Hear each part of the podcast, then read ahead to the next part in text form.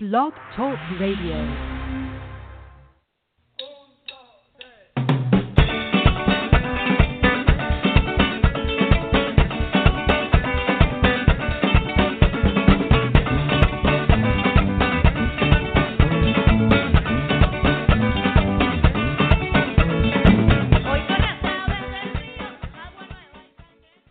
Hi, and welcome to Hip- HypnoBits. It is November 25th, 2016, and I am coming to you from beautiful Victoria, BC, Canada. HypnoBits is geared towards anybody interested in hypnotherapy, students, practitioners, the layman. We give you tips, hints, and techniques for working with clients and expanding your practice. I'm Linda Campbell. I've been a hypnotherapist for 17 years. I run the Horizon Center School of Hypnotherapy, and I'm the president of the Canadian Association of Counseling Hypnotherapists and Educators. And the topic we're going to cover today is one that's pretty near and dear to my heart, something that I nag about all the time. I'm going to talk about three ways to create the practice you desire and eliminate your competition. Now, when I say eliminate your competition, I'm not talking about you know, wiping them out by doing hypnosis better than anybody else. It's really about doing hypnosis in a way that's so unique, so you, so infused with your own flair, your own style, your own interests and philosophies that there just is no such thing as competition because there's nobody who can do you. So I'm granting you permission right off the top of this show to be selfish and to design the practice that you desire. So when we pick a mate or we buy a house, we take into consideration things like our needs and our hobbies and our lifestyle, and we find a person that or place that suits us. So if we're city folk, we would be absolutely miserable living out in the country. If we're somebody who needs a lot of space and land and greenery around us, we would be miserable living in a sky rise, in a high rise. So we're thinking about our personality, our tastes, our interests. We don't just take the first house that shows up on the market or marry the first person we meet sight unseen. So we understand, of course, that these are choices that we're going to be living with for a long time, maybe even forever. So we make choices that we feel are the best possible fit for us. We think about it in advance. And yet, when it comes to starting up a hypnotherapy practice, I've seen a lot of people just kind of jump in and have a generalized type of practice, and they're often working on types of client goals that they're not passionate about, that they're not excited about. If we are going to be doing something for a lifetime, if we're going to make something our career, heck, if I'm going to do something for an hour, I want to get pleasure out of it. I want it to be joyful. I want it to be something that really resonates with me. So, why shouldn't we do that same thing consider our our interests, our lifestyle, you know, the options when it comes to designing our practice. Our practice should match our needs and desires. It should really be our dream practice, something we are absolutely thrilled to do, something that feels meaningful and rewarding. So the advice I'm going to give today is really about finding a niche or finding a way of doing hypnotherapy that makes you unique. And again, that's how you eliminate competition. So people sometimes balk at the idea of specializing, so I want to start off by addressing this. All right, let me put it this way. If you had a specific type of cancer and you were looking for a treatment, would you go to a generalist family doctor who works on all issues in all areas of the body? Or would you want to look for the specialist who knows everything there is to know about your specific type of cancer? When people come to see a hypnotherapist, they come with real problems, and we are here to help them solve their problems. People want to work with somebody who understands their issue, who focuses in that area, who's a specialist. They want to know that you hear them, you know what's going on for them. If you have a huge long list of things that you work on, you don't appear to be an expert in anything, and people want an expert. So often when I suggest that people specialize, the feedback I get is, oh, but if I do that, I won't get enough clients. Or, but smoking cessation and weight loss are what hypnosis is known for. Shouldn't I stick with that because that's where the money is? And I understand that in the beginning, you don't know when the phone is going to ring again or when you're going to get your next email, your next inquiry. So the tendency is to not want to be too narrow in focus, or you might miss out on getting some clients. However, when you try to look like an expert on everything, you end up looking like an expert on nothing. Specializing doesn't mean you have to turn down clients who may not fall under your specialty. It just gives you a clearer focus in finding the people that you would like to work with. So I'm going to talk a bit about the work of Tad Hargrave, who is from Marketing for Hippies. He uses the analogy of islands. So he uses an analogy that says Island A is where your client currently is. This is the island of their issues, their struggle, their problem, their symptoms, the challenges that they're currently facing. And island B is where they want to go. That's the island of their desired outcome, their their perfect world, everything that they would like to achieve. And the problem is that as practitioners, we tend to spend a lot of time talking about the boat. We go on and on about how great hypnosis is, what it can be used for, what it feels like, what the misconceptions are, the history of hypnosis, sometimes I've seen on people's websites. But the client doesn't care about the boat. The client cares about the islands. And when it comes right down to it, sometimes, let's face it, speaking about hypnotherapy isn't exactly a good thing. I actually had a client say to me last week, if only it were called something else. The very fact that she came to do hypnosis, she came with all kinds of misconceptions. People are scared of hypnosis. They don't realize how amazing it is. Those of us who have experienced hypnosis, who have trained in it, who have used it on our, our goals, are total hypno junkies. We're converts. We love the stuff. But the general public is afraid of what we're doing and, again, has all kinds of misconceptions. So we spend all this time on our website trying to debunk those misconceptions, trying to explain hypnosis and defend the use of hypnosis. And honestly, the client doesn't care. So, how about we get the client into our office by talking to them on the website about the islands, about their challenge and the results we can help them achieve, and then we give them the strategy for doing so when we meet them in person. I'm not suggesting that we're elusive about what our approach is, not at all, but I am suggesting that our website or any of our marketing materials should shift the emphasis away from ourselves and our modality to the client. They, the marketing materials that we produce, if they're speaking the client's language, if the client understands that we hear what their problems are, we, we get it, we've we've talked about it on our website, they're going to be way more interested in working with us than if we've just talked about hypnosis. So I'm going to take Tad's analogy even further. I see a lot of therapists talking about the captain. they ignore the islands altogether and talk about their credentials, their training, their results, their feedback, the obscure modalities that they combine with hypnosis. So their website is basically screaming, me, me, me, but there's very little about the client or about the client's problem. So, in my opinion, a good hypnotherapist is a client centered hypnotherapist. They take the time to understand the client's perspective. They imagine what it's like to walk in the client's world. They leave their own judgments and opinions and perspectives out of the session and simply focus on understanding the client's perspective. The client centered hypnotherapist pays attention to the client's language. We pay attention to how they describe their problem and their challenges and their desired outcome. And we do this because their mind understands those words and phrases far better than anything we can make up when we're talking to them in hypnosis. So we're reflecting back their own language to them in hypnosis, and thereby they take in those suggestions more readily because it's in a language that they can relate to. So if you think about how we're working in hypnosis and during a consultation to really mine for the client's own language so that we can use it in hypnosis, why would we not be doing a similar thing when it comes to our marketing?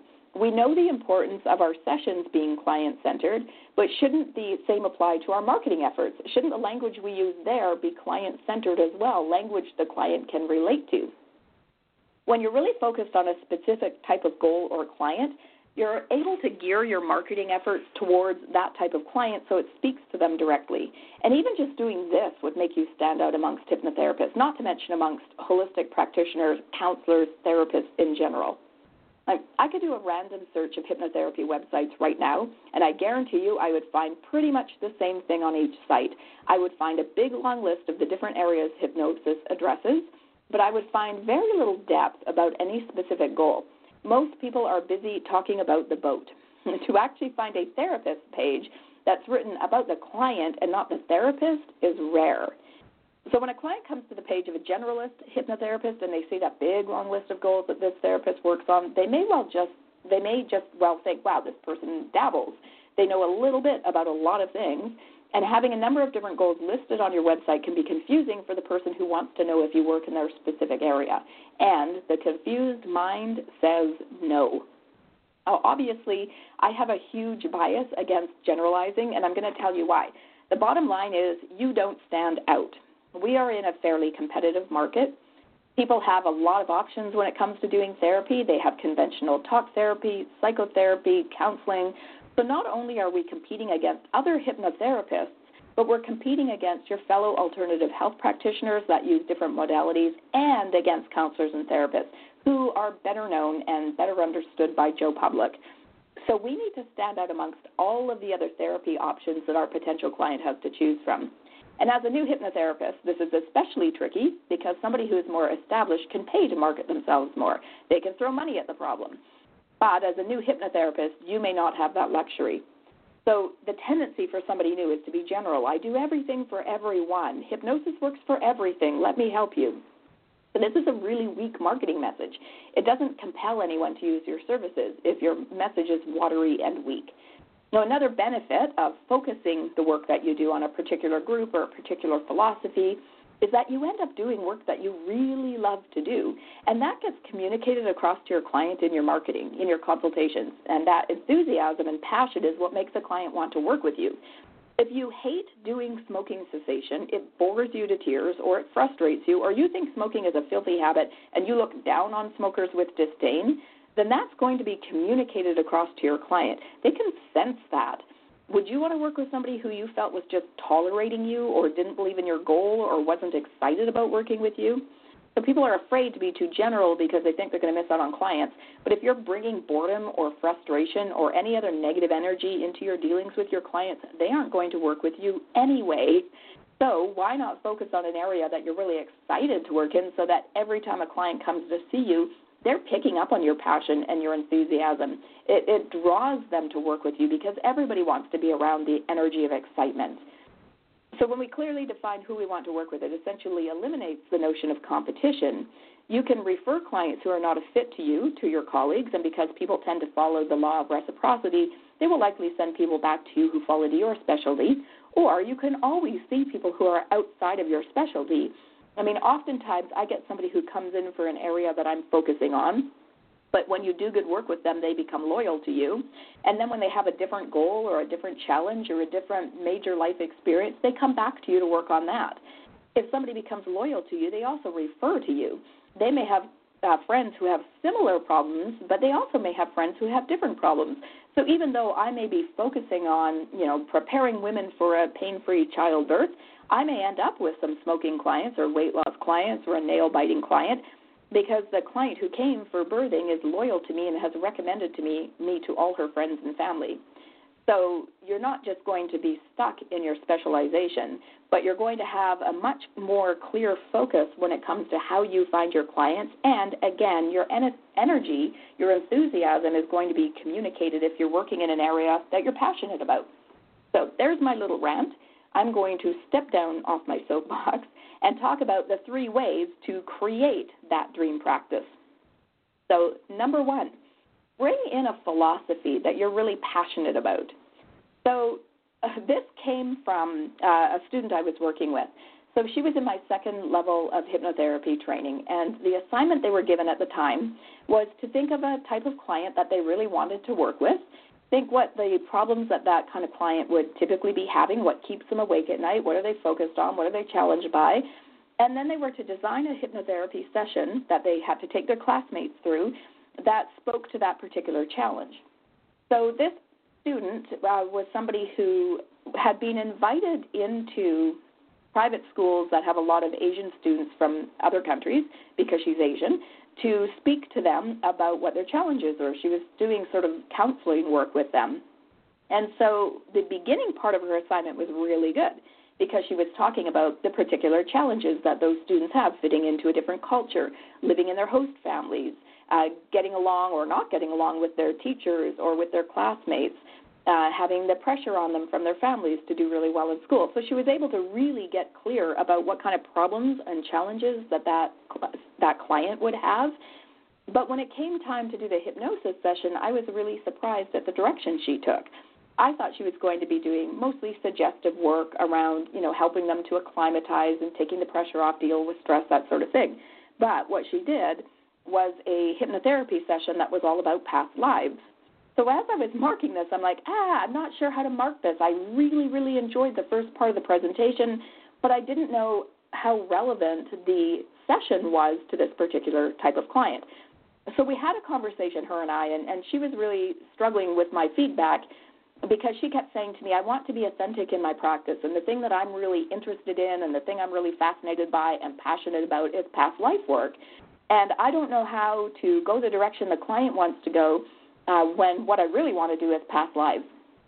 So we both kind of left that conversation feeling dissatisfied. And I thought about it overnight. And what I thought about was that we actually could form a practice around a particular belief that we have or something we're passionate about.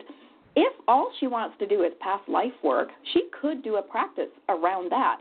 However, you would have to let your potential client know that up front.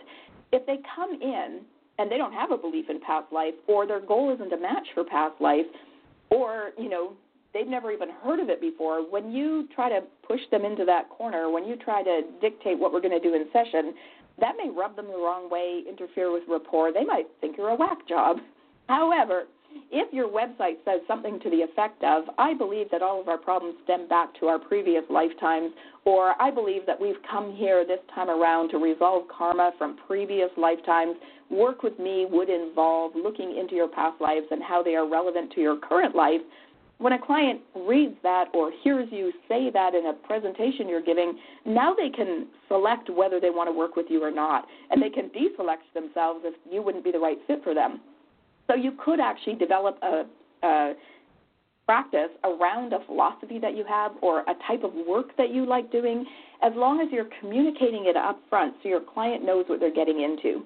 And it's just smart business because if you're bringing people in for consultations, let's say you do five consultations a week, but you don't let people know that everything you do is going to be past life related, if maybe only one of those people wants to go through with it, you've just wasted four hours of your time and their time talking about something that isn't really of interest to them. So, is there something that you really believe deeply in? Do you have a strong feeling that if only people thought the way you do about something, that they would be happy or they'd be free of suffering? Have you found a philosophy that helps you to put things into perspective for yourself? Is there something that you have learned from your challenges or an attitude that you've adopted because of them that you now live by? Do you have a motto, a credo, a spiritual perspective, a philosophy that drives the things that you do? So, some examples of that now. I already gave the example of everything is related to past lives or karma. Uh, there's uh, the idea that all of our relationships are education. They're just teaching us something so that we can improve or grow or evolve. So you could do work that's focused on relationships, focused on relationship dynamics, focused on how to glean the message or the lesson from the relationships in order to be a better person. Uh, there, uh, there's actually a book on my shelf in my uh, classroom that says all of our suffering is due to an entity attachment, and the work that this therapist does is only focused on uncovering the attachment, finding that entity. So there's a book on that you could do a practice that's around whatever the latest diet is, if that was something you're interested in. A while ago, it was paleo diet. So you could actually design a practice that's about supporting people while they're on a paleo diet. Uh, if you believe in prayer or mindfulness or the law of attraction, any one of these things you could design a practice around. So, to get to what your beliefs or guiding philosophies are, ask yourself the following questions, see what answers surface. surface. I think that all of our problems could be solved if only we, whatever. One thing I find myself lecturing about is a good way to look at our problems in life are, or a good way to look at life or our problems is believing blank makes me feel better when I'm in crises. So that's the first thing. It's finding a philosophy that you really believe in. And again, you can see how this could set you apart from somebody else. Because if you're the person who helps somebody use the law of attraction or use mindfulness, then now you are distinguishable from all the other generic therapists out there who maybe aren't doing that kind of work. Of course, you want to do some research first to make sure that you're not just jumping on a bandwagon that's already become overly saturated. All right, the second way to design your dream practice is offer a combo platter, as I call it. So, hypnotherapy doesn't have to be offered as a modality all on its own. It can be combined with a skill or a talent or a modality that you already have. And this allows you, again, to create a unique offering or experience for the client that nobody else offers. It helps you to stand out in the marketplace, attract the clients that are fit for you, allows you to charge more because you're delivering something they can't get anywhere else, and automatically, again, this gives you an edge on your competition. So when you think about hypnotherapy, there are two parts to it. There's addressing, or sorry, uncovering and addressing. So uncovering meaning identifying what the what's really going on underneath the client's symptoms. So, for example, uh, this client isn't sleeping because when they were a kid, mom and dad used to fight at night all the time, and now they're programmed to stay vigilant, to stay alert at night because they had a lot of fear back then about our mom and dad are going to break up. I don't want to miss anything. So here we are years later, and the subconscious is still operating this program of vigilance. So there are techniques for uncovering what's going on underneath the symptom of insomnia. And then once you know that, you address it. So there's techniques for once you've identified the cause, what do you do about it? And hypnotherapy, of course, can be used both for uncovering and addressing, but you could also use the hypnosis for one of these and then use another modality or another school, skill or tool for the other. So, for example, I had a student who was really adept at tarot cards. So he would use the tarot cards to uncover what was going on for the problem or for the client. I'm rushing because I have so much I want to say. And then he would use hypnosis to address what was going on. You could also do something like handwriting analysis or um, what is it when you look at the patterns on your hand? That palmistry, uh, Chinese face reading. So there's a lot of modalities that are about uncovering what's going on for the client, but then you could use the hypnosis to actually do the addressing part. Or you could use the hypnosis to uncover what's going on for the client and then do some other type of modality to address it. So, for example, you could use hypnosis to look at what's going on for the client and then do energy work or acupressure or chiropractic or something to that effect to address it. So again, here you're offering a completely unique service. You do need to let the client know up front what your service involves. I had a, a student who was really fascinating to me. He could see people's auras, and so he could tell what was going on for you energetically. He could see where the blocks were in your energetic system. He was also a shaman, so he would chant for you and create a special potion for you. And uh, when we came time in class to talk about what their areas of specialty were going to be, he said sports improvement. And everybody in class just kind of went, huh, weird. We weren't expecting that. What happened to shamanism? What, what happened to that? And his response was, oh, I thought that might be kind of weird. Well, thankfully, we live in Victoria where there are crazy woo woos everywhere. Like, weird is our middle name here. And I think there's going to be tons of people out there, not just in Victoria, but you know, worldwide, who would, if they read, here's what working with me looks like. I'm able to identify what's going on for you by looking at your aura. That's my uncovering technique. I then give you a potion, I chant over you, and I do hypnosis, release the blocks. There are going to be people who are like, I need to have that experience just because that experience is so unique and so interesting. And if somebody reads the site and they don't feel it as a fit, they're not going to contact with you but if that was something you were interested in doing, if that was an area that really excited you, if you loved looking at people's auras, you loved chanting, think of how much fun your work would be every day. So when you're coming to work doing something that that thrills you, that you're passionate about, that you're excited about, it's not work anymore. It's just fun. So that's technique number 2 is offering a combo platter, combining the hypnosis with some other modality or some other uh, tool or technique that you have so that you're offering something completely unique that nobody else offers. And then the third one, I've kind of already talked about this, but it's really about how to define your niche. So specializing is the third technique, but it's kind of more than that. It's about looking at yourself to figure out who your perfect niche is. So, in figuring out who you would be best suited to work with, think about the challenges and life experiences that you've had personally. The experiences that we have had are the things that have taught us the most about ourselves and about the world and about life. They've made us experts in those areas.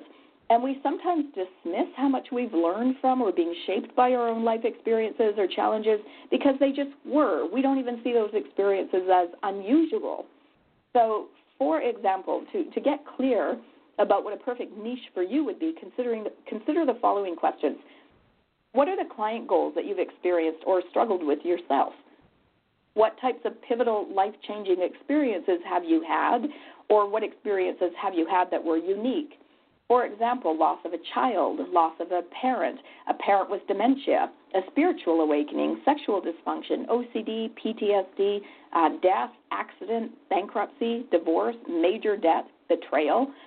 Uh, when you listen to this list, not everybody has experienced all of these things, but somebody who has has a whole wealth of information and knowledge and experience that could be used to help others. I've never lost a child.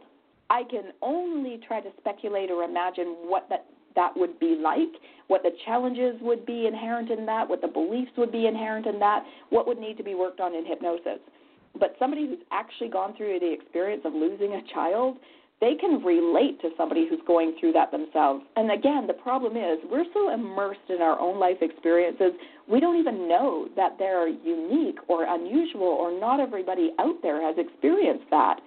So, looking at the pivotal life changing experiences that you've had, or experiences that the people around you have had that you've had to be witness to, can help you to identify an area where you just may have special knowledge that makes you an expert. So, when you look back over your life, what are the major events that stand out? How did you receive the majority of your lessons?